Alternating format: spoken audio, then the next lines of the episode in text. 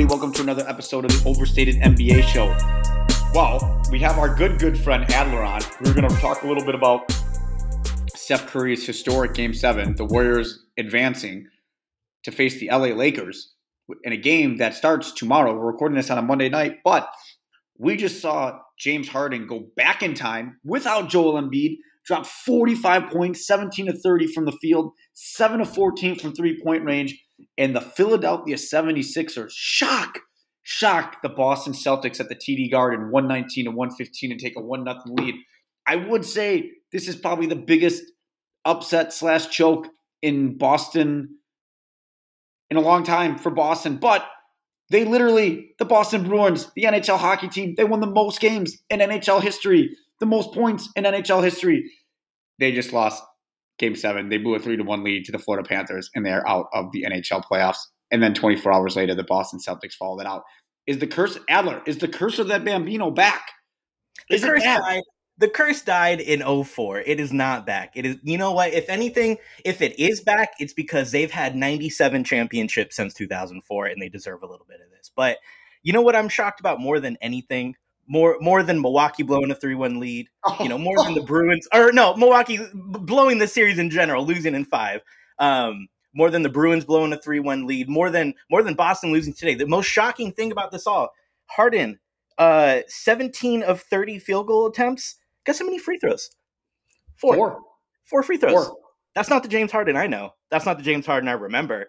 And that's not the James Harden that I used to not respect. I respect this James Harden. And I was going into this game. I was talking to a good friend of mine. We got some lunch today, and he looks at me. He goes, "He goes, without Embiid, are we sure Philadelphia is even better than that Brooklyn team that just got swept by Philadelphia? Because I, I don't know. I, I I like that Brooklyn team a little bit better than Philly without Embiid. You got to think like Harden's reputation isn't that he's a dog. You know, Tobias Harris's reputation isn't that he's a dog. Tobias had a big three 119, 115. He had a big three pointer tonight too it, it, it's a shock. It's it's honestly this is one of the more shocking outcomes of any opening round game that we could have. Do you want to hear a fun stat, Adler? Let's hear it. James Harden in the entire first round made nine two point field goals. Remember how that was a thing? He just wow. couldn't make his layups, couldn't make his float or nothing. Tonight alone, he made 10. In one game, he already beat what he did in, in four games. That was a vintage, impressive James Harden performance without Joel Embiid. And I am, I'm a little stunned, man. I'm, uh, you know, I'm a little. You know who's winning right now? You know who's who's jumping up for joy? The Houston Rockets owner. He saw this. He saw this at the beginning of the year. He said, "I'm getting James Harden back." He said, "I'm going to give him the bag, bring him back to Houston. We're going to do everything we can to get him back." And he's feeling very validated right now. I think I would double down. You know who's very happy right now? Derek Michael's very happy right now. I mean, he he is just he's thrilled. He's happy that Boston lost the game because now they can get focused, and we'll we'll see what happens with that. I I thought Philly played a really, really sound game. And if they're going to get this from James Harden and Boston is going to get out coached like this, and that was the one thing that I think everybody thought if, if Boston does kind of stumble in the playoffs, it's going to be because of their coaching. But if, if Philly's going to get this these kind of performances, they, they got a shot, man. I, I, still think that Boston maybe wins in five. I mean, I, I'm not going to lie to you. I was one of the guys coming in that says I think Boston could potentially sweep them. But that was a vintage James Harden performance, man. You tip your hat off to him and you just say, wow, wow, wow, wow, wow, wow. We talked about our concerns about uh, Joe Montserrat on the last pod a little bit too, and you know, you could be. What, what I see here is, you know, I'm not, I'm not a basketball expert. I'm not going to be able to sit here and dissect X's and O's. But one thing you did see, at least throughout the first half of that game, and I think, I think it was Charles that that uh, shed a little bit of light on it in the halftime show too. But they're just playing with their food. That's a more talented team. That's a better team, and they clearly played that first half like they didn't give give an S word at all, like at, at all. And it's like that's part of is that what they're missing by missing Ime? They're missing that that that fuck you factor that like so. hey, we're gonna go out and we're gonna you know we're gonna hound you all game long. They're missing that. It doesn't seem like a, a tactical thing that they're messing up on. It seems like it's an energy, effort, and heart deal. Let, us let's, let's double down on that, right? So I remember when Milwaukee won the title, and the big thing was PJ Tucker kind of brought that dog mentality in them, right? You could say you could make a case that there's not a lot of dogs on the Boston Celtics, and their coach Ime Udoka was the one that was that dog that brought that intensity for them. because I'm with you, man. I, that that entire first half was like, does, does, Boston even care to play defense? And one thing that is going to fly a little bit under the radar, we'll see when they when these as the, the, the these teams have a little bit of time off here. Playoff Derek Wright White was back in full full effect. Uh, 27 minutes, four points, one of five, didn't hit a three. He was a team worst, negative 15. That's like NBA Finals Derek White right there. That is NBA Finals Derek White. Um, do you believe because what what I'm what I'm seeing here is I, I am with you. I think it's still Celtics in five or six. I think this was a clear, you know, they just didn't have their head up. Uh, you know, they had their head up their ass the entire game. Um, I see them coming back, but if Boston doesn't win this year, is it an all time letdown? Because if you think about the path that they needed to take to get to the finals, it reminds me of the Warriors' path last year, to be honest with you. The Nuggets were hurt. They were no shot to beat us in round one. Uh, Memphis gave us a little scare, but clearly, based off this season, that team was not ready. And then the Mavericks' cute story that's an easy team to negate. You have a heliocentric offense. You just take Luka out. We did that. It was no easy peasy lemon squeezy. You look at Boston, it's the same shit this year. You know, they go through Atlanta. Atlanta had a little fight at the end, but obviously they're not going to do anything. You, you've got a, an Embiid-less 76ers team that no one really even thought had a finals chance to begin with, maybe conference finals potential. And, you know, if they make it on, they're going to play the Knicks or the Heat. If you were to tell a Boston fan, either at the trade deadline or in the offseason last year, that the only person that you had to go through in the conference finals to make it to the finals is New York or Miami. I mean, maybe a little scared of Miami, but seeing how the way they played this year, why are you scared of that at all? If Boston doesn't make the finals, they have no excuses. They have zero excuses. I, I agree with you. And I would double down and say if they don't win the NBA finals at this point, like I think you have to win it if you're them. Eh, we've, we've talked about it nauseum, the, the big money decision that they have with Tatum and Brown, but it's never going to be easier for them. Ne- never, never, never. You have Joel Embiid, who's going to win the MVP. He's hurt now. If you want to have a, a discussion about will Joel Embiid's body ever hold up in a 82 game regular season and you know a 16 game playoff run? Hey man, I'm all for that debate. That's that's an excellent discussion that probably needs to be had at some point if Joel Embiid is unable to come back this series and they end up do losing. But you have the behemoth, uh, the Milwaukee Bucks, the team that plays went to seven games with them last season. That the the Eastern Conference Finals that everybody thought we were getting, that team's gone. There's nobody standing in the way of the Boston Celtics. I don't care about Miami. I don't care about the Knicks. I don't care about Philly. Like if they don't win it this year, man, whew, that's going to be a gut punch. That is going to be a huge gut. And you could make the case, man. And I know, hey, hand up. My team just had one of the worst choke jobs you could in NBA history, right? But those guys won a title. If by like you know what I mean, like Milwaukee got their title. Obviously, I want to win more, but they got their title. Boston hasn't gotten a title yet with this group of people, and that's got to be a huge gut punch. And that might be worse than what happened in Milwaukee this season because I think there's going to be a lot of changes in the Eastern Conference coming up this offseason. What's the discourse if Milwaukee didn't have that 21 title? Let's say let's say that it would be the worst. Team, it would be the worst thing that could ever whatever. Like how much you can imagine in NBA t- terms times it by ten. Yeah, times it by ten. It, I mean, I don't know. I, I kind of did a little solo 15 minutes, even though they only gave me 15 minutes because Zencastr, Zencastr was being weird with the minutes. But like, it, it would have been really bad. And injuries aside, like, yeah, man, it sucks. Last year, Middleton was hurt. It sucks that I think, I think if Giannis doesn't get hurt in game one, I think it just threw them for a loop. And mentally, they were just like, they were zapped for whatever reason. I, I have no idea. It reminded me of Kansas City blowing the AFC Championship game in the second. Like, I, I have no idea what Milwaukee's mentality was thinking. Yeah. Like, thank God they got that one two years ago, man, because this this this would have been panic city here, Pan- panic city. After the light, uh, after the news came to light about you know Coach Bud's brother, and you know all respect in the world to that, do you think that complicates the decision of how to adjust from what just happened in the first round? Because if that news doesn't come out, or if it doesn't happen at all, I think it's a pretty clear target, and that's Coach Bud and I think yeah, you're looking yeah. for a replacement. I, I, but when you have that emotional, you know, not excuse in a negative way, but actual excuse that you know having that trauma does affect you in your decisions and your ability to perform at your job. Does that buy him more time? Does that buy him one more season? I think it depends on how they want to look at it. So I'm not going to go too hard on Giannis. I mean, I was at I was at that game five. He missed a lot of free throws, but you could tell. I could tell in game four, even though he had a triple double, he was hurting, and you could tell for not many people that that watch Milwaukee, his free throw shooting was a, very improved this season, for, at least just from a look standpoint. and you could tell after he hurt his back, he added a little hitch to it because he could. I mean, he he was beaten up, man. Again, no excuses, but the dude still had 39 and 20 in, a, yeah. in, in a playoff game. Like I can't get that mad at him. I would have thought that Bud was going to take the fall no matter what because this is still pretty bad no matter how you look at it. But I do think his brother's death, like you said, man, that that's just terrible. I can't even imagine what he was going through, especially finding that out right before Game Four. But I don't think it's a coincidence that in Game Four and Five, especially in the fourth quarter, he got outcoached like he did. And it yeah. seemed I've seen Mike Budenholzer make some kind of questionable decisions. I've never seen him be that bad ever in, in his five years here in Milwaukee. I've never seen him be that bad in those two games, and it makes sense. I don't know though. I, th- I think it all depends what they want to do. I do think to this roster, there's going to be a lot of changes. I don't know if you heard a little bit of my take today. I'm doing air quotes. That's something that I think I could see Milwaukee doing.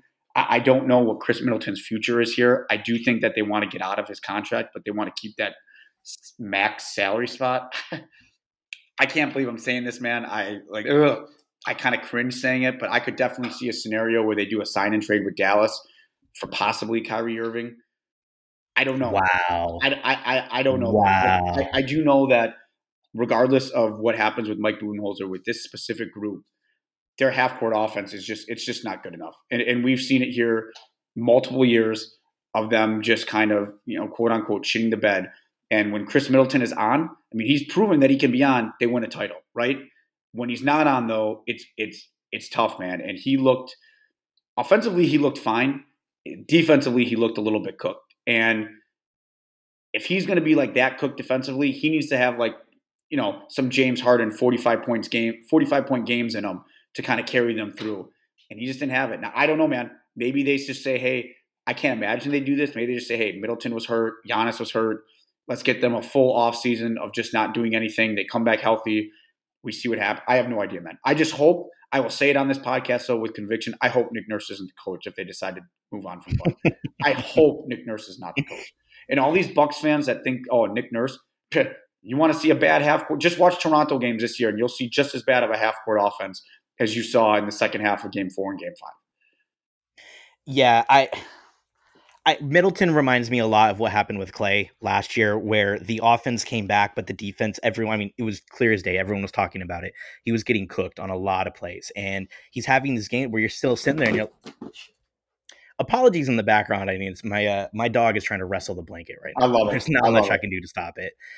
um, but Klay's having these months uh, last year. We know he's averaging 20 points a game. He's shooting 40% from three. And you're sitting there, you're like, it still doesn't feel right. It still doesn't feel like the Klay that I remember before going down with back to back injuries. And it's not that he he can't, you know, come back from it or anything like that. Because obviously, I think Klay while he's still not the defender that he was when he was 27, 28, 29, I think he's proven to be a lot steadier than he was last year. And part of that is, you know, they're putting him on more fours, or you know, let's take a little bit away from the the perimeter quickness, and at, he's got a little bit of a base strength to him. And I don't understand why Middleton can't follow that same route. Um, and just like Klay too, he's owed what forty million dollars next year, two more years at that. What's Middleton's deal? Two two years, forty each. He's got, he's got an opt in. He's got an opt in for forty mil, but that's so it. that I, that brings your trade. That you're very limited in what you can do with a sign and trade at that point you know, you, you, it, has got to be so. So I think that Milwaukee again. I, I would think that their thinking is, hey, we want to keep that max slot. I, I'm under the impression, man, that if Milwaukee wanted Khris Middleton, he would have already signed an extension a year ago.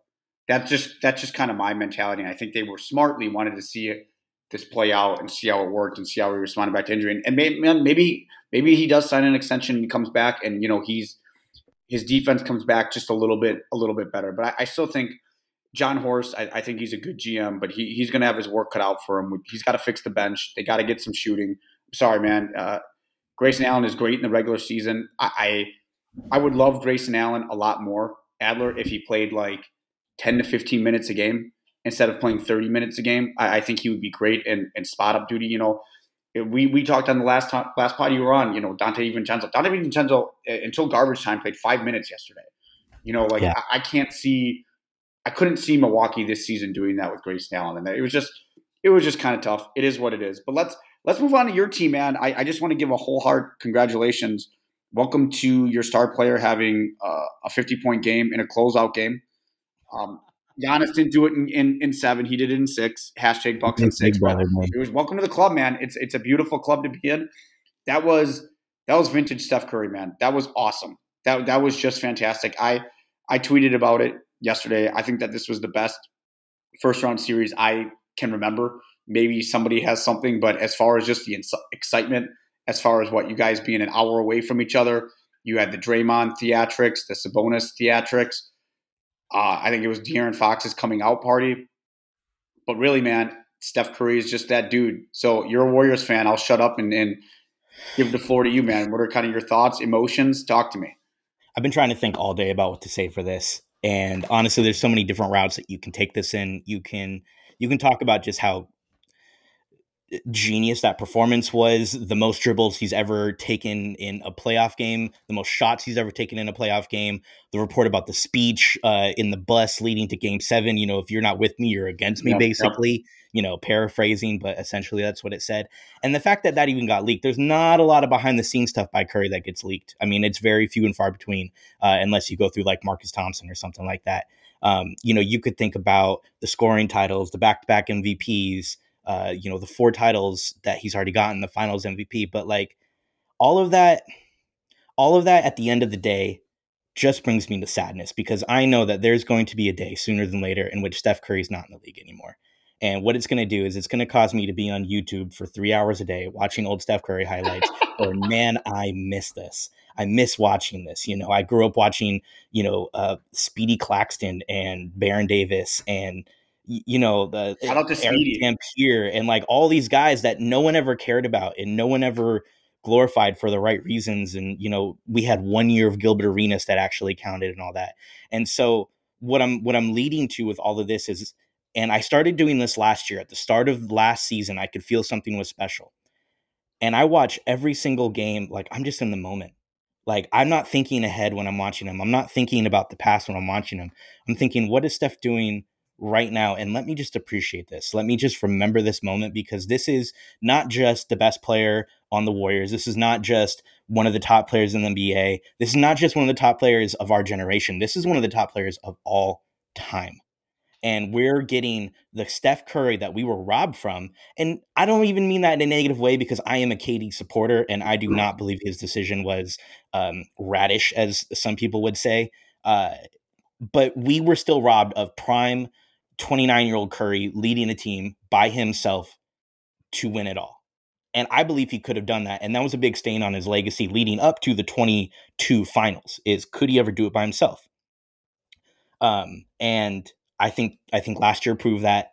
And I think this year just takes it to a, completely different level because you're seeing the leadership on display. Someone, uh, someone brought this up to me today that I thought was really interesting, and I don't know if it's true or not. I'm not saying it's true, but I think it's just a really interesting angle that I didn't think of before. But you go back to the punch between Draymond Poole, and the narrative is always the same. It's they're fighting because they're both the ones that are getting talked about with a contract extension. Poole's trying to take Draymond's money. Uh, Draymond is trying to prove that he still belongs and that he's, uh, you know, the key catalyst to all these championship runs. They yep. were probably talking too much shit to each other. Poole, some Poole probably said something snarky. You know, he, he seems like the kid to type of do that, and Draymond probably hit him. But what about this? What if Poole was talking shit to Steph? What if Poole was going, hey, do you remember what I did last year when you sat? Hey, do you know that max money that I'm just about to get or 30 plus million? Hey, do you see what I do when I'm in the starting lineup? I'm going to come for you one day. I'm coming for you one day. And Steph means so much to that franchise and so much to Draymond and so much to Clay.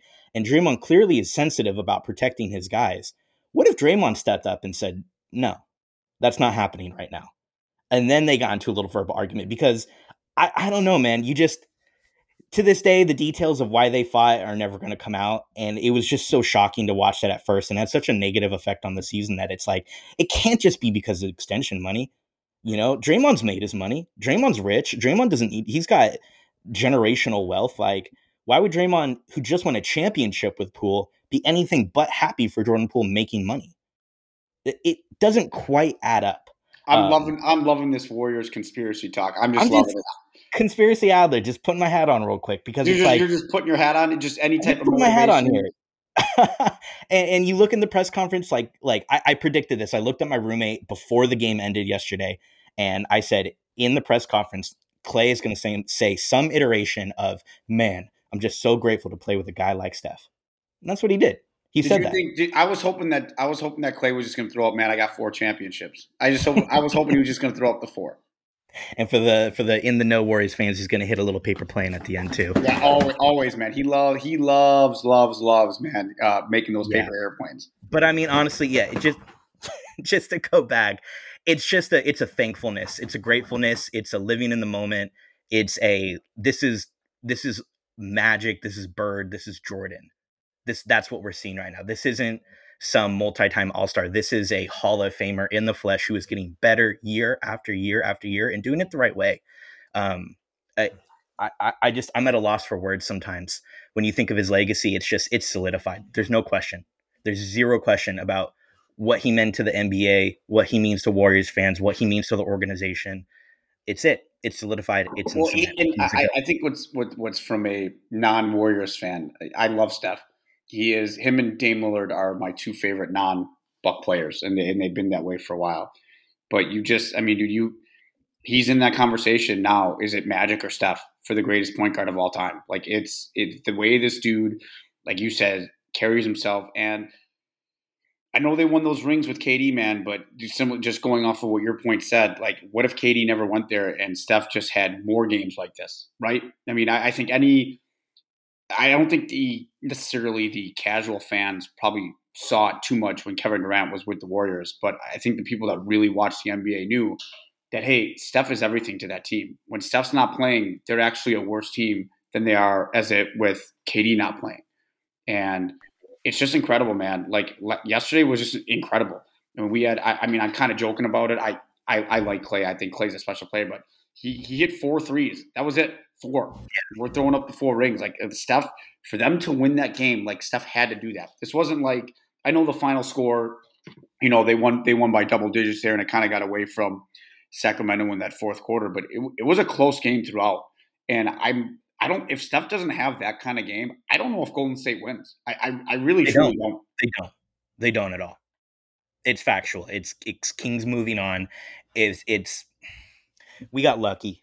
I'm not gonna lie. I, I really like that Kings team. I really think that they deserve more than a first round exit, even though it was universally accepted as one of the best first round series we could ever have. I mean, I don't think anyone's disrespecting their player or anything like that, but I I wanted the Kings to at least make round two, and I was saying it for a long time. I think just from a pure NBA standpoint, not a viewership, not a homerism, but just a pure NBA style, Denver Sacramento would have been one of the best West Finals matchups that we could have had. You got Jokic versus uh, Sabonis. You've got Murray versus Fox. Like I had all the makings of these centers are going to all average triple doubles during this entire series. So uh, all the respect in the world to the Kings. Steph Curry is a one of one, and it's the only reason we won. Outside of, I mean, there's obviously other contributors, but I mean, we're we're a borderline playing team without Steph, even with all the other depth we have, even with Klay, Draymond, Looney, Poole.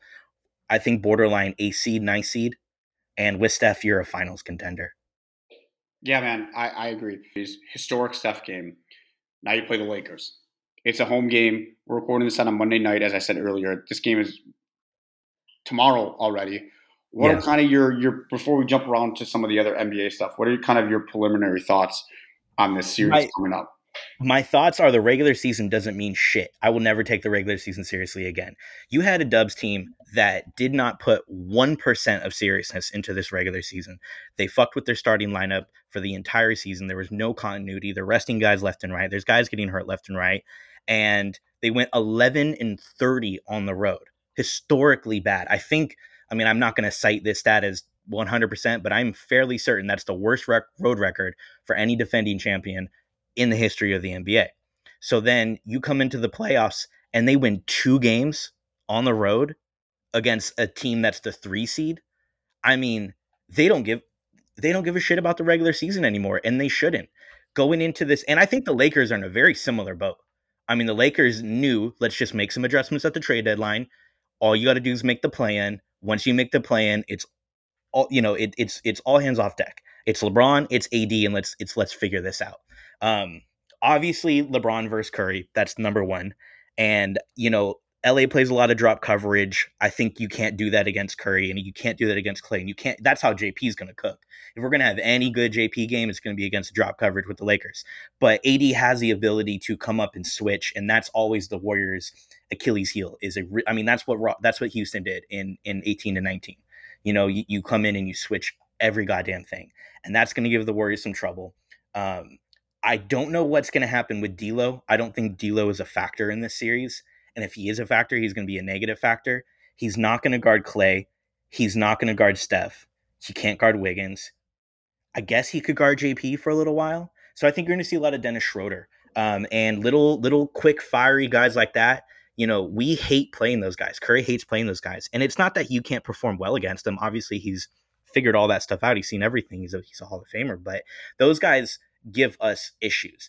Dennis Schroeder is going to give Curry as much issues as Dennis Schroeder gives LeBron. Because when you watch that team play, they hate Dennis Schroeder. it's, it's, so funny. It's, it's the funniest thing. But Darvin Ham loves him, loves him, and plays him big minutes. And I think you're going to see him get big minutes this game. I don't know what the Lakers are going to do with Vanderbilt. He feels a little too. I don't know if raw is the right right word, but he feels like he doesn't have the the basketball IQ and ability to hang with a guy like Draymond. He's not big enough to hang with a guy like Looney. So I guess if you're going to see Vanderbilt on anyone, it's going to be to try to shut down Wiggins because one of the things that I don't think a lot of people are talking about is Wiggins took two months off. Yeah, two months off. Came back game one of the playoffs, and he's back to what is he an everyday steady? Besides game seven when he had a really bad shooting night, but he's like 18 and six, really good defense, lots of blocks, shutting down Fox. He's back, and it took almost nothing. I mean, dude, if I go run a mile right now, I'm gonna be out of commission for the next week, like straight up. Like, and Wiggins is just going back into a playoff game, so it's like if you want to shut Wiggins down, put Vanderbilt on him. Um, I, someone was talking. I think I think they were talking on the low post game about how how Looney is just getting all of these boards and how he did this. Man, Milwaukee's own. Milwaukee's own. God, put a goddamn statue up of that guy. I swear to God. 21 um, rebounds. 21 rebounds. Three games of 20 plus rebounds. It's just unheard of. Um, and we drafted Wiseman. We, uh, anyways, um, he, he does this thing where he kind of, yeah, he kind of leans over the opposing player. It's almost a little bit of an over the back, but not. It's it's one of those sneaky kind of high IQ vet moves, and it doesn't allow Sabonis to jump up. Now the problem is is Sabonis is essentially the same height and same wingspan as Looney, or else really much in that same box.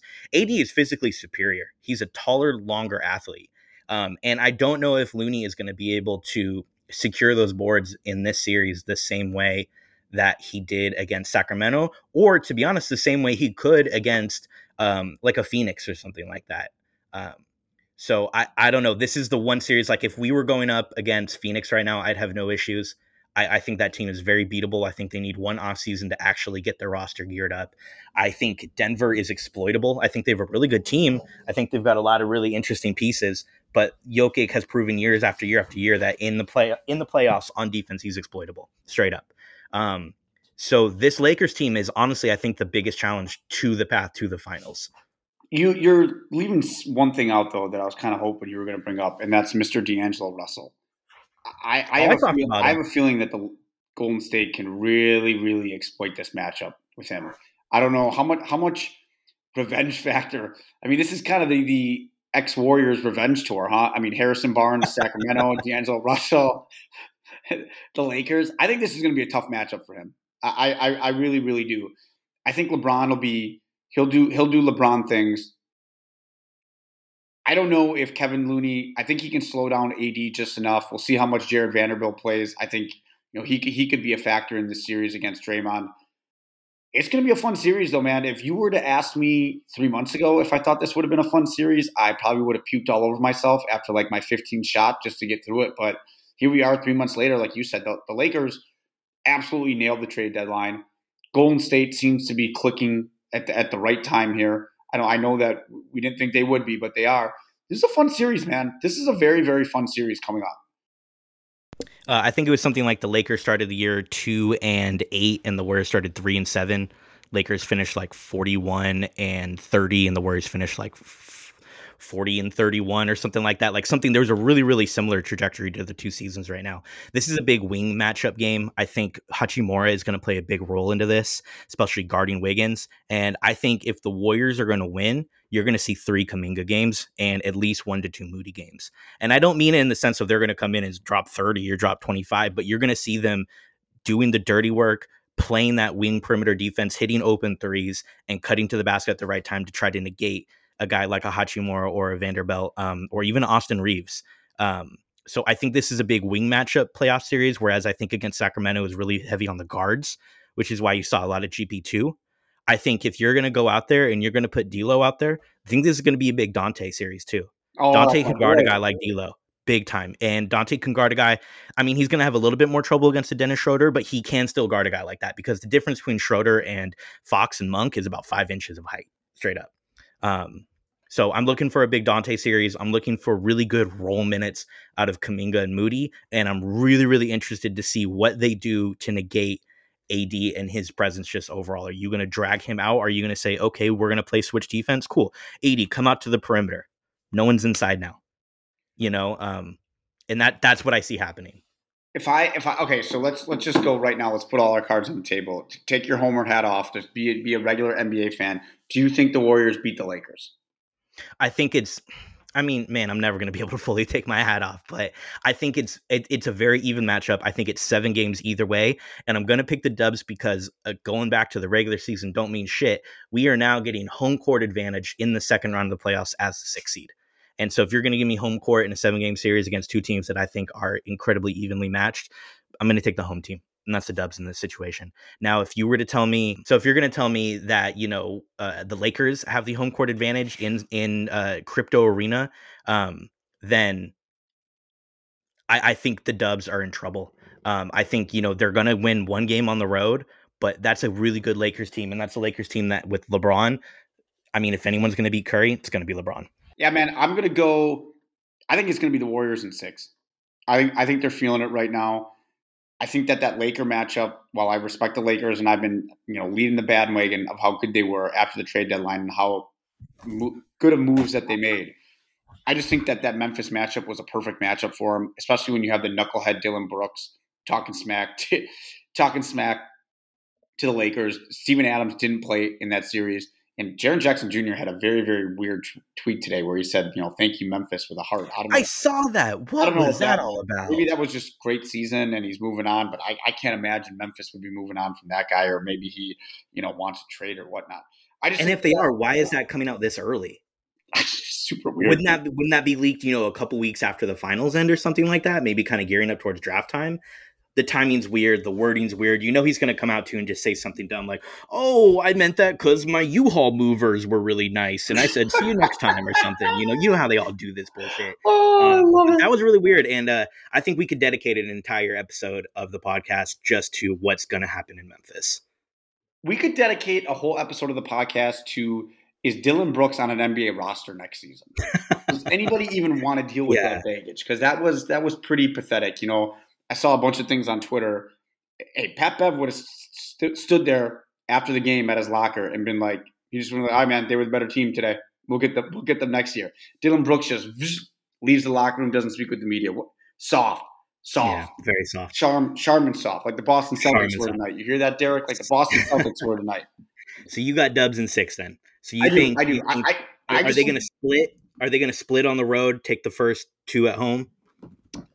It's possible. I, I just think, man, like Wiggins, like you said, Wiggins has not missed a beat. This is so. This is the hardest podcast I've ever had to do because we're on video right now, and Adler keeps playing with his dog, and it's completely distracting me. It's the funniest thing I've ever seen in my entire life. I just really want to just shut shut up and watch this, and I can't stop laughing.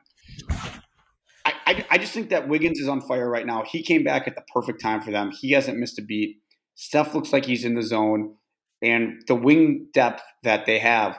I mean, we talked. You know, Moses Moody had a really good game in one of those. I think games one or game two or in game three. I can't remember. And like I said, you can get a, a Moody game, you can get a Kuminga game, you can get a Donte game, and they they can easily win you a playoff game. And I think that's going to happen. I love their wing depth. And if Kevin Looney keeps playing like this, man, I mean, he can really give Anthony Davis problems. I mean, this is this is a real thing. Like I, for the, the casual NBA fans that don't know this, like Kevin Looney is an NBA champion and he does Kevon. all Kevon. all Kevon Looney, sorry. He does all all the dirty work for the Warriors. He, he's he's the unsung hero of that team. They do not win this series without him. His defense on Sabonis was unbelievable, along with Draymond. And I, I just think Golden State is locked in. I don't think they go to the NBA Finals though, Adler. I mean, we will have you on again later on to discuss that, but I do think they win this series. So, do you think that it's it's Nuggets over Warriors conference finals? I do. I just you really think Denver is that much better? Give me Denver thoughts. it, it just goes back to I think this conference is really weak this season. Phoenix, I mean, you and I talked about it when the, the first time we had you on. I don't even know if that podcast was released or not because we had some technical difficulties. I, I think Phoenix is a year away. They just those three guys are going to play a ton of minutes this series. They've already. The, the if I was Kevin Durant's coach, I can tell you if Mike Budenholzer was his coach, like Kevin Durant's minutes would not go above thirty minutes a game in, in, in the regular season and they ride that dude and ride that dude and ride that dude. I mean, just to put away the Clippers in five games, those dudes are playing over 40 minutes a game. 43, 44. That's how bad the depth is on that Phoenix Suns team. And Monty Williams doesn't trust any of them.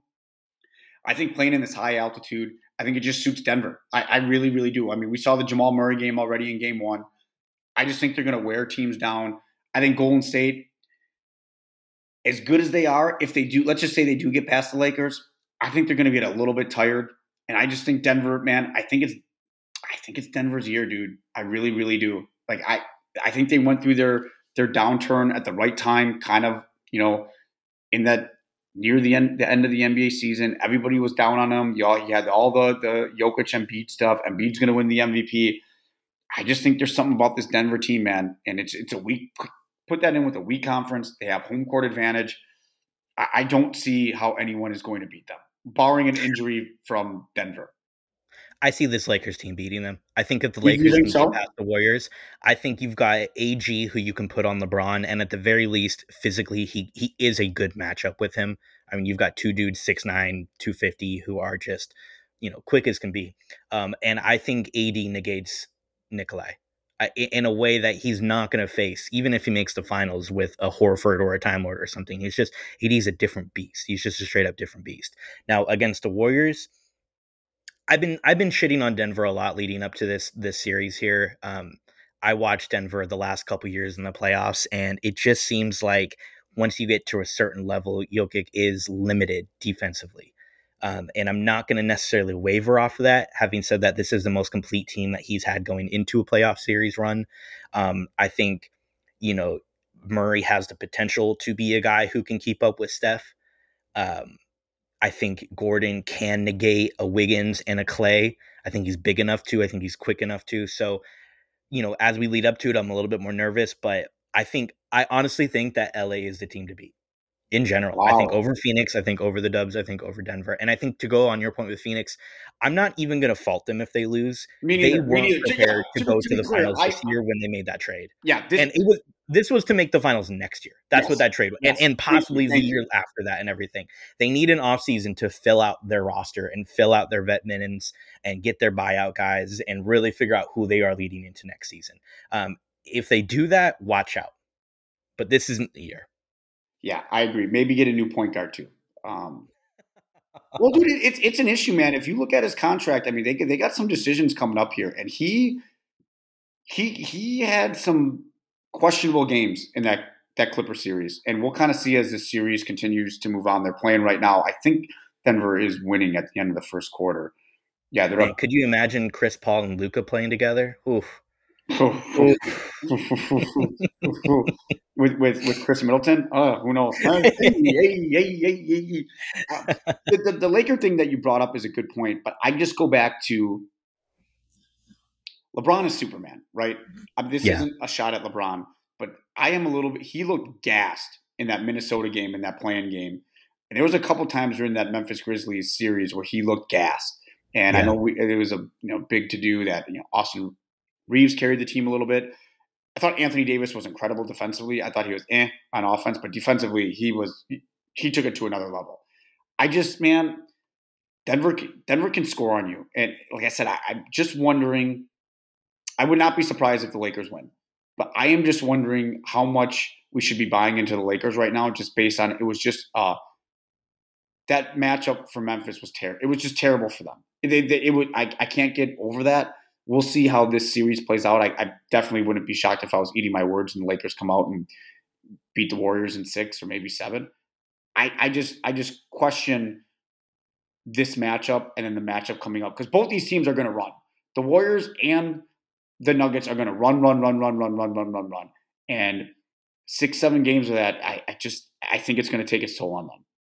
My counter to that is I don't think it matters as much as it we traditionally think with a LeBron led team.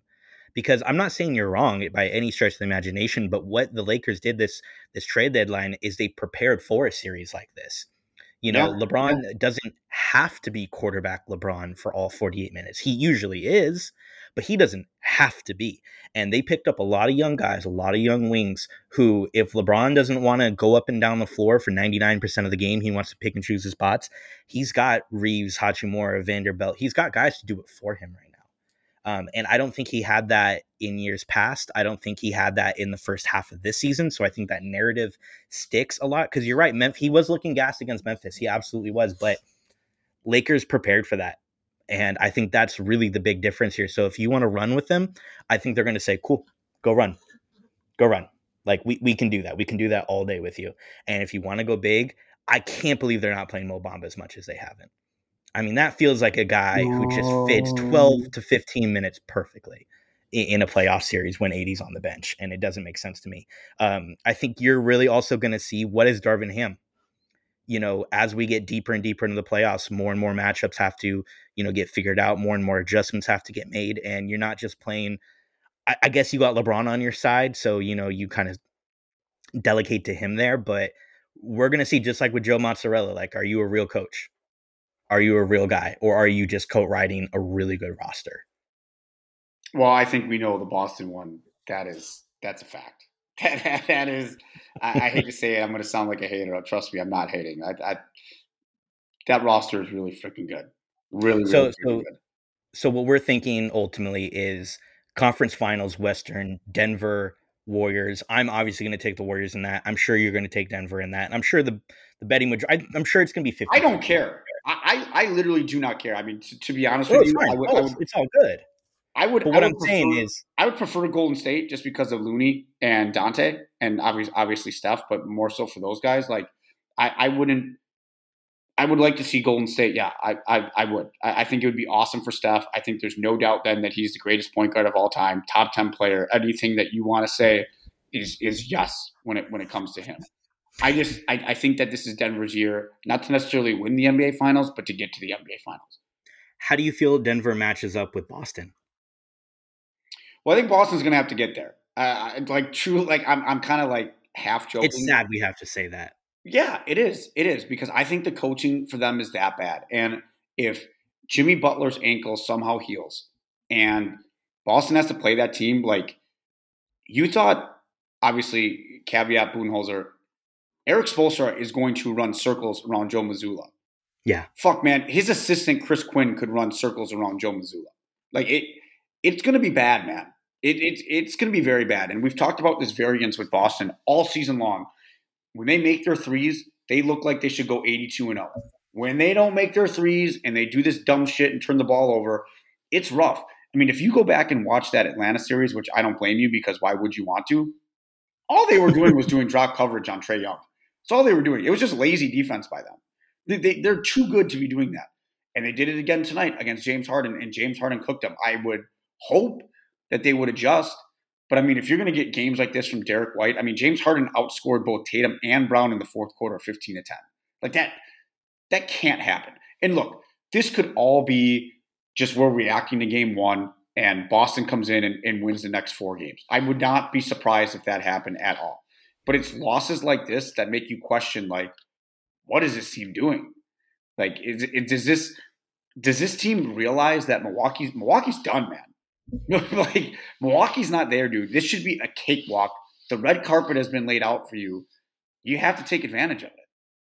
I do think Boston's ultimately going to come, going to come out of the East, but I would think ultimately Boston wins. If, if you're if you're putting me on the spot, I, I just think yeah. that they have their wing depth is it, it's too good, man. Like like Tatum and Brown are too good, but Denver can score too. And if they're going to be throwing out, if Boston's going to be throwing out Al Horford against Jokic, good luck, man. Jokic is going to cook them. It, uh, I mean, Al Horford's going to he's going to hit a couple threes. Maybe he's going to hit a big three, but Jokic is going to have a field day with that. And Jamal Murray, if if Marcus Smart and Derrick White, I mean, Marcus Smart looks like he's been he's a little lost a little bit of a step on defense. I, I feel fully comfortable Jamal Murray taking Derrick White, at least offensively. I, I don't worry about that at all. Michael Porter Jr. is a bucket. Aaron Gordon can go off at any time. Like Denver's no slouch, not at all. And to your point, uh, with the three point shooting, Celtics tonight, ten of twenty six. Yeah, not going to get it done. Yeah, not going to get it done when that's and and, and, and, people will follow that up and say, "Well, dude, they only lost by three or four. Well, okay, they still lost. like it, the variance yeah. is that that great with this team for whatever reason. So, uh, Knicks Heat, we haven't touched on this very much at all. How are, are you? Are you surprised that the Heat pulled out Game One? Do you think that they are going to run circles around New York? I personally was shocked. Uh, I, I, I texted a friend of mine before that game started, and I said there is no way that Miami should come out of this a winner. Just no way. I was it, surprised. Great story. Butler's awesome. You can't have a team with that lack of depth move this far well, into the playoffs and, and keep thinking that they're going to do it. And here's the thing, because I'm glad you asked me this, because this goes back to the Milwaukee series. If this team was going to be shooting like this, even if they shot like this from half the regular season, they probably would have been the fourth seed or the fifth seed. Like, how the fuck is Kyle? Low- Kyle Lowry had 18 points yesterday. He he was three for six from how? Kyle? I haven't seen Kyle Lowry play this good. What week and a half stretch of basketball in two years? Two years. Now I think Duncan Robinson kind of came back to earth. He only played 12 minutes. He was 0 for five. At the end, at the end of that Milwaukee series, I believe he had the best true shooting percentage in the entire playoffs for anybody. Yeah. Gabe Vincent had 20 points. He's still shooting out of his ass. I just I, I don't know where this team was for the majority of the regular season. I, I, I really don't. I do expect the Knicks to tighten it up a little bit, especially if Jimmy Butler is going to be hurt. I mean, everyone saw him that ankle. I, I, I just don't know if they can keep this up. I fully expect the Knicks to come out tomorrow, maybe probably kind of put the hammer down on them a little bit. But eh, I, if if if this shooting doesn't come back to the norm, I I, I have no idea, man. I, am I'm, I'm literally at a loss for words with this team. It, it is. Josh, it, it's Josh on this a little bit. He was basically saying, you know, we make we make two, three more threes. It's a completely different ball game, and you're looking at the box score, and he's absolutely right. I mean, New York shot seven of thirty-four as a team. That's twenty percent from the three. Meanwhile, Miami's sitting at thirteen of thirty-nine. That's thirty-three percent. Not much better, but I mean, that is a. I mean, they basically doubled up. Uh, New York three point shooting. I mean, straight up. And and you got guys like Josh Hart's not going to go or 0 4 from the three every game. Brunson's not going 0 of 7 every single game. You're gonna you're gonna have that regress back to the means here a little bit. But at the brother, same brother, time, Adler, just, just, just just to interrupt you, man. I thought the same thing in the Milwaukee series, and it never regressed back to the mean. I was gonna say it never keep saying back. that after every single game, and it doesn't happen. And you have to think like in the playoffs, does that all go out the window? It, it might, man. Because I, like literally, dude, I'm at a loss. Miami absolutely deserved to win that series. I'm just, where was this for 82 games? They, they were the one seed last year. Where they were the one seed. How I want to know how did Atlanta bull rush them in the play-in game? What, what, after they got bull rushed by them in the playoffs last year? I, I'm absolutely. I, I've never seen anything like this, and it's just like yes, we can we can continuously talk about how Milwaukee shot themselves in the foot, yada yada yada yada yada yada yada. But Miami shot the shit out of the ball. It was just, what, what is going on here? Jimmy Butler never shoots threes. All of a sudden, dude, he's like a 40, 45% three point shooter. What, what the, what the fuck are we doing here? What and does it play? Does it play into what I was saying about the Warriors? Of does the regular season like? Does it really matter the way it used to? Because I don't think it does anymore. Not with the play in. I, I don't. I don't. And I, I, said that last year. Everyone made a big deal about Milwaukee losing game seven and how they wanted that one seed. Well, they, they conveniently forget that Milwaukee had a chance to close that series out in six games at home.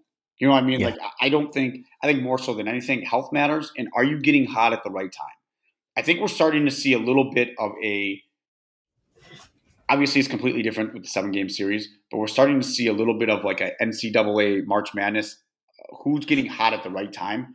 I think I think we're seeing that. You know, you go back to now obviously this is a small sample size, but you go back to last season, Boston has this unbelievable run, right? I think what at the middle of January they were a 500 team, something along those lines. They go on a run. Miami just started this run. Who knows when this is going to end? Milwaukee went on a run from you know the end of January to what uh, March 1st, where they didn't lose a game, right? Philly went on a bit, little bit of a run there. I, I think, it, to me at least, it, it's starting to look like if you get hot at the right time, psh, who, who knows what could happen. The Lakers got hot at the right time, right? Golden State got hot at the right time. I'm at a loss, man. Like I, have never. You know what's interesting about this? It, it, not to interrupt, but like you see this in every other sport. We talked about the Bruins today. You know, uh, that Florida team just got hot. You know, you talk about in baseball, I'm a Bay Area fan. I root for the San Francisco Giants. We won in 10, great 12. Man, great looking manager, man. Great looking manager. Great, great looking manager. Uh, they had a different guy back then, but point being, we were never the best regular season team. You sneak into the playoffs and you get hot at the right time. You look at football, that happens every single playoffs. Look at the two uh, uh, Super Bowls that the New York Giants won. They were never the best team in the regular season. You just get hot right at the time. Look at the one that Baltimore Ravens won in 2000. What was that, 13? I mean, you just get hot at the right time. But basketball, that's never the case in basketball basketball is always the best team wins out of a game out of a out of a best of seven series and that almost brought some purity to the game that no other sport has and i think we're finally seeing that facade crumble um, and i don't think it's necessarily because the best team's not winning i think it's because the best team is not trying i think i think I think historically, every team really tries their hardest during the regular season to get the best seed possible, and you're not seeing that anymore. And it's it's causing confusion in how we value some of these teams. And I think it's why that whole narrative of the Miami Zombies started coming up because we are saying their their record doesn't match their pedigree. Their record doesn't match what we know about them. You saw that the war with the Warriors, the Lakers. It's like I think we're going to come into an era of basketball where we have to throw out the way that we valued the seeding compared to how we've done it historically in the past leading up to this because I think it's I think it's anything can happen at this point and that was never the case in the NBA throughout my entire life leading up to this. You know what it really is, though, man. I'm so happy because we're finally here. I think parity has finally come to the NBA. I, I really, I really, truly believe that, and we keep. I think this generation of players are so unbelievably good, so unbelievably great that they're just not going to dominate like how players in the 80s or 90s did because the competition is so good. I, I, I, I truly, truly believe that. This parity thing is real. I've been wanting it to come to the NBA forever because anything can happen. Anything can happen. And, and you know what I mean? Like, yeah, Milwaukee losing. We have the number two seed Memphis Grizzlies losing. We have the number three seed Sacramento Kings losing. Like, this isn't in any other NBA era. This isn't supposed to happen, and mm-hmm. here it is happening. And I don't think it's going away. I think the the talent in the league is too good.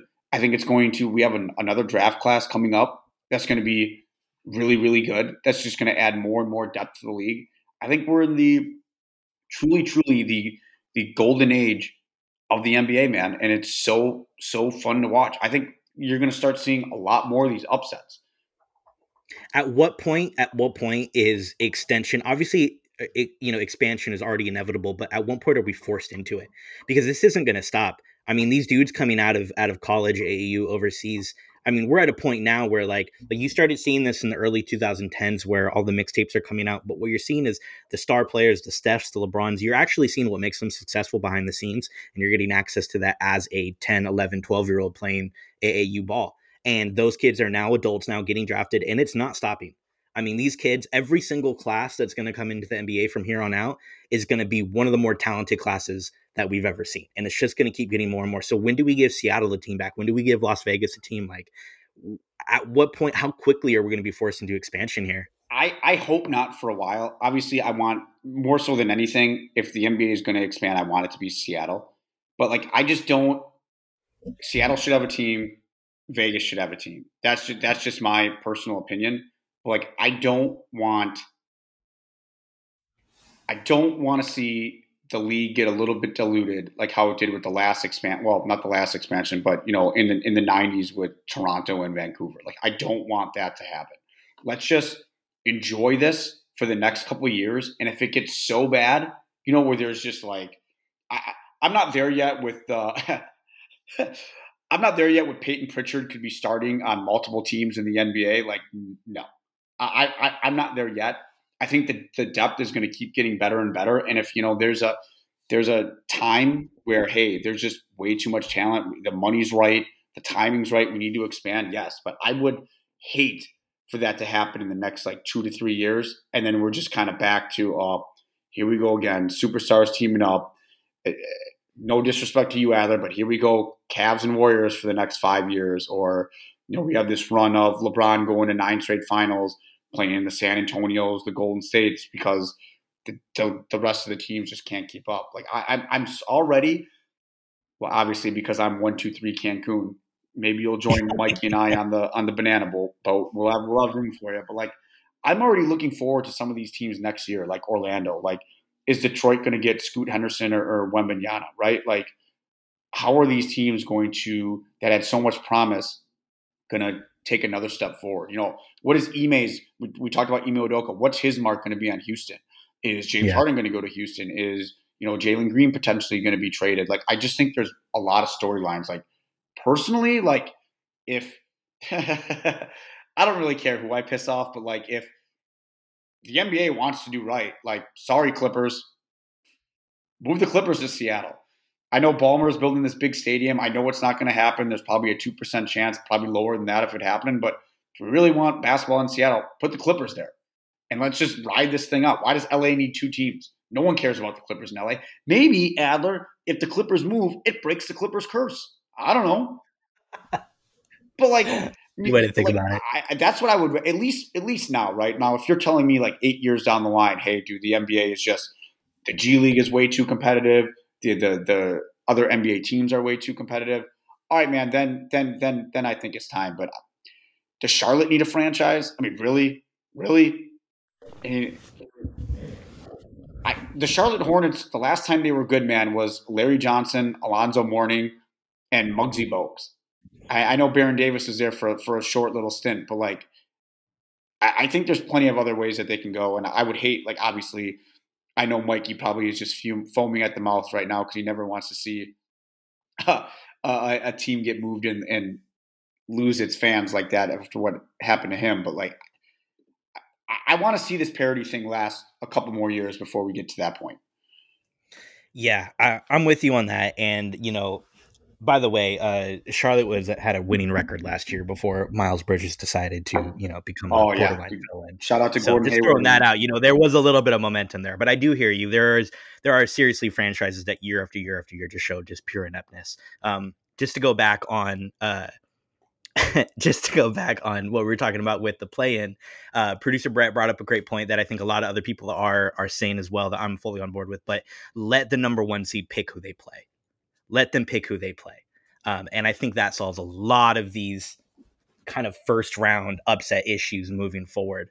Um, Mikey is not happy that Alan just called him producer. not happy at all. That's producer Mikey. God damn it. Anyways, um, I think Wemby's going to change a lot of things, in, in, especially when you talk about the parity of everything. I think whoever gets Wemby, I think it completely changes the the direction of the NBA here. Um, and we're having a little bit of fun with this, but like, is there a player you're saying no to for Wemby? Like if Portland, if Portland gets Wembanyama, could Dame literally say, "You go get Giannis now"? Milwaukee, wait, wait, wait, wait. I'm sorry. I'm sorry. Say say say that. Golden State, do you want Wemby? Wait, wait. Say say, say that again. So what I'm saying is, is Wemby is going to come in as probably one of the most valuable assets that we have in the entire league he's going to change the trajectory of the way the league goes depending on who picks him. So if you have a team that wants to win now but is in the lottery like a Portland Trailblazer and they get Wembanyama, I mean, is there anyone that is saying no to Victor? Is there I mean, is there a single player that's off limits if Dame goes, "We have the number 1 pick." I want you to go give it to them so we get this I, I don't think I don't think Milwaukee would is is trading out. I think there's a couple players that, that you would say no to. I, th- I think Jokic is one. Giannis is one. I think Steph is one. Um, oh, you kind of put me on the spot there. I, I, don't mean to put you on the spot. I'm I'm I'm Luka purely maybe? saying Luke, Luka's got to be in there. whoever gets him has the ability to change the course of the league, depending on where he goes. Yeah, but yeah, but he's still. So if he goes to Charlotte, we're not sitting here going Charlotte's some sad ass fucking franchise anymore. We're going Charlotte is a borderline six seed next year. Five. Oh, seed, I don't know if they're seed. a borderline six seed next year with Wembanyama. Wembanyama is as good as good as the hype is, as good as the mixtape videos is. He, he's still an unknown, and we don't know how he's going to play against NBA competition. I I know your boy Windy is very very excited about Wembanyama. I, I know that, but like we knew LeBron was going to be good. I don't know if we knew that LeBron was going to be one of the greatest or the greatest of all time, but we knew LeBron was going to be good. He had an NBA body. He was good to go. I still think there's a lot of question marks with Wembanyama. We've never seen someone this tall with that frame hold up. Can his body hold up? Is he going to get bigger? You know, it's kind of similar to Chet a little bit. Lo and behold, Chet gets hurt right away. Yeah. We'll see what happens. I, I would say, though, I mean, do you. I think the four that automatically say no, don't even pick up the phone, is is Jokic, Giannis, Luka, Steph. Is Phoenix giving up KD? Phoenix might give up KD. Phoenix might give up KD. They might give up KD. Now they wouldn't need to. That would never be a, a reality. It wouldn't happen. But, scenario, I'll throw, I'll oh. I get there. There is a name that just popped into my head. What about Tatum? Oh, oh no, no, Tate, no. But that's a fun Are conversation. You sure? Are you sure? Yeah, I'm I'm sure on that one. When you have yeah, a when you have a combination two of two years, the Boston Celtics potentially could be paying Tatum and Jaylen Brown 585 roughly, yeah, right, 585 million dollars per year for both of those guys for just two. You get rid of you get rid of uh, a Jaylen at that point then. But I didn't say Jaylen. I, I, said I, I said Tatum. is kept at all costs. I'm just saying. I'm it's just saying. Conversation. It's a great conversation. I think that's why we're having it. But I, I, you know, man, Tatum can't go when you have a when you have a, a perennial All NBA guy who is still 25 and under. You don't let that go. That's why Luka's off limits. That's why Steph is such a rarity because he's he's off limits at 35. But I think Tatum's on the short list uh, short list of you say no. But you know what though? You still take that call. You still you're, answer it. Okay, you're, you're definitely taking the call. The other four, they're not the even answering the phone. Tatum, you you take the call and you definitely weigh it. You, it. That's a phone call where Brad Stevens goes. He thinks about it for probably a day and then comes back and goes, "I'll give you Jaylen. yeah. I'll give you Jaylen, uh, Marcus Smart, Pritchard. Yeah, Payton Pritchard yeah, could start on your team. Couldn't you imagine Pritchard with Wemby? He'd be great. Oh God, Payton Pritchard, Hall of Famer, man. He can start on half the league. oh my God, dude. And on the other half, dude, he'd get real rotation minutes because the Boston Celtics are so fucking deep. Yet they only play like seven guys. So deep. 27 other or 29 other teams. Bobby Portis could start on 29 other teams. You could just I want the team, I want to make up the team of the guys who could start on 29 other teams. I think that would be a fun expansion team right there. It would be a fun Bobby Portis, team. Payton Pritchard, like Malcolm Brogdon. Oh yeah, Malcolm, Malcolm Brogdon. That's that's for sure. If Malcolm Brogdon was starting and playing starters minutes, over under he plays 55 games.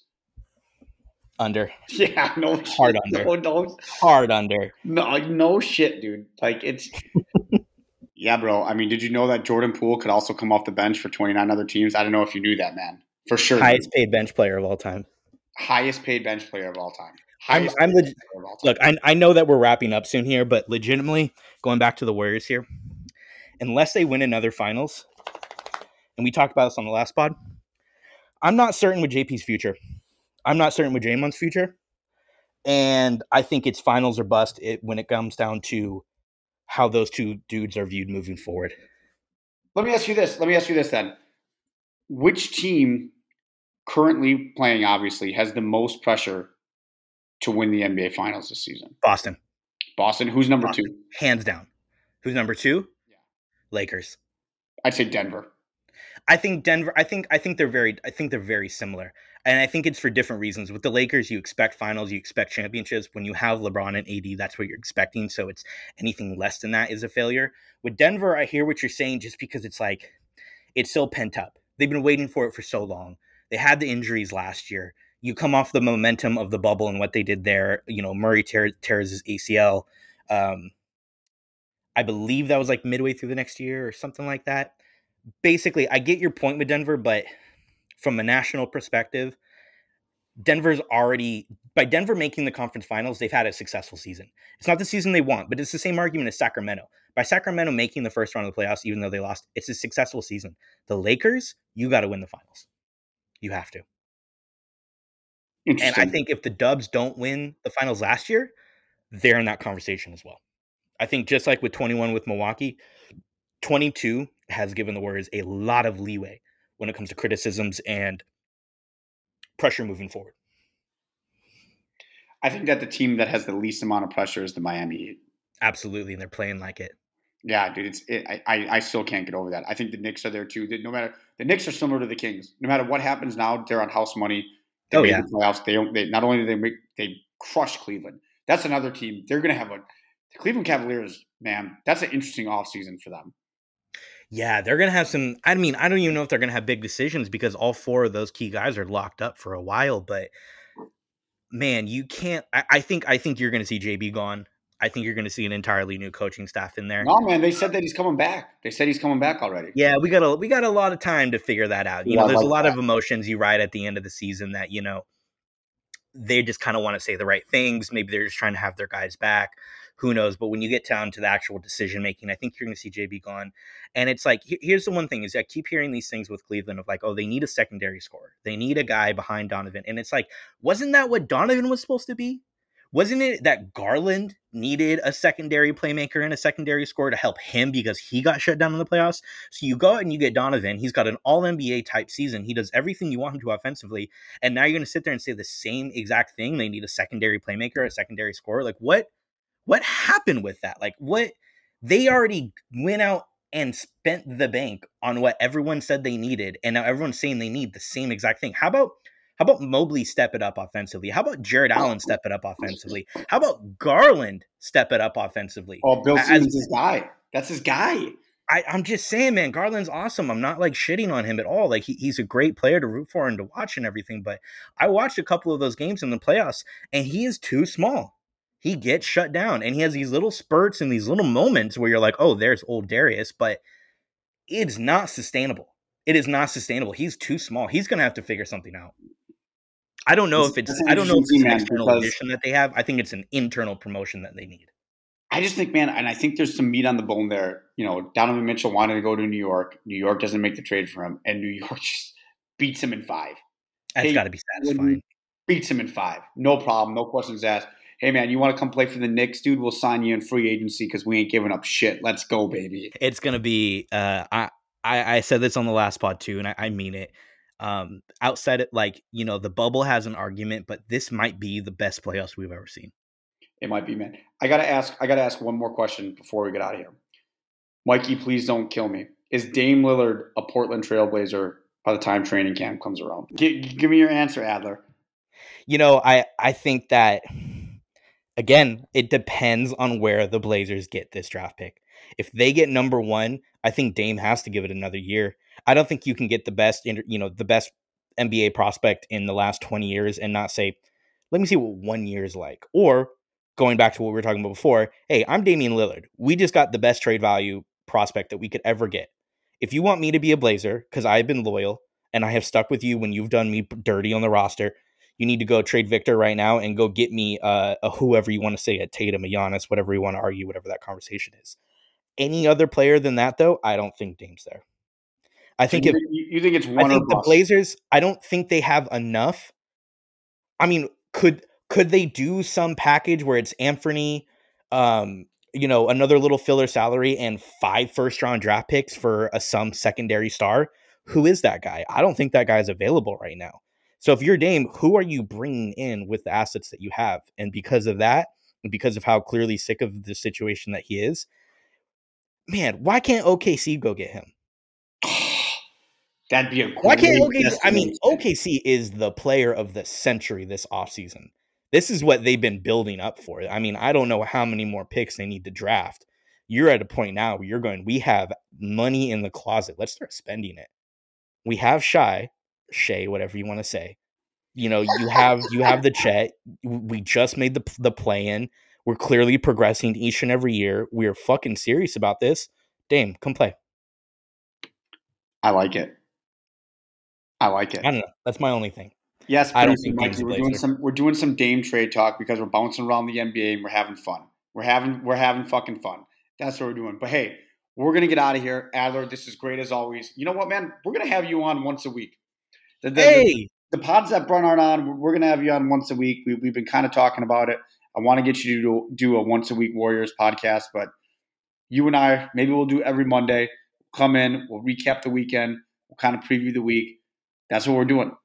I'm here I for it. Maybe we can do a little life advice, you know, answer a couple questions, you know, make sure these people got their life head in the right direction. But I'm here for it. I've always listened to the pod. I've always loved the pod. Obviously, I've been in the group for the entirety of its inception, and um, I'm just excited to be a part of it. Well, it, it's really great. You know, Life Advice is a great original idea. I don't know of any other podcast that's doing that right now we can even change Mikey's name to Kyle because I just feels like that goes with it. Again, completely original idea. Nobody else has ever thought of this before.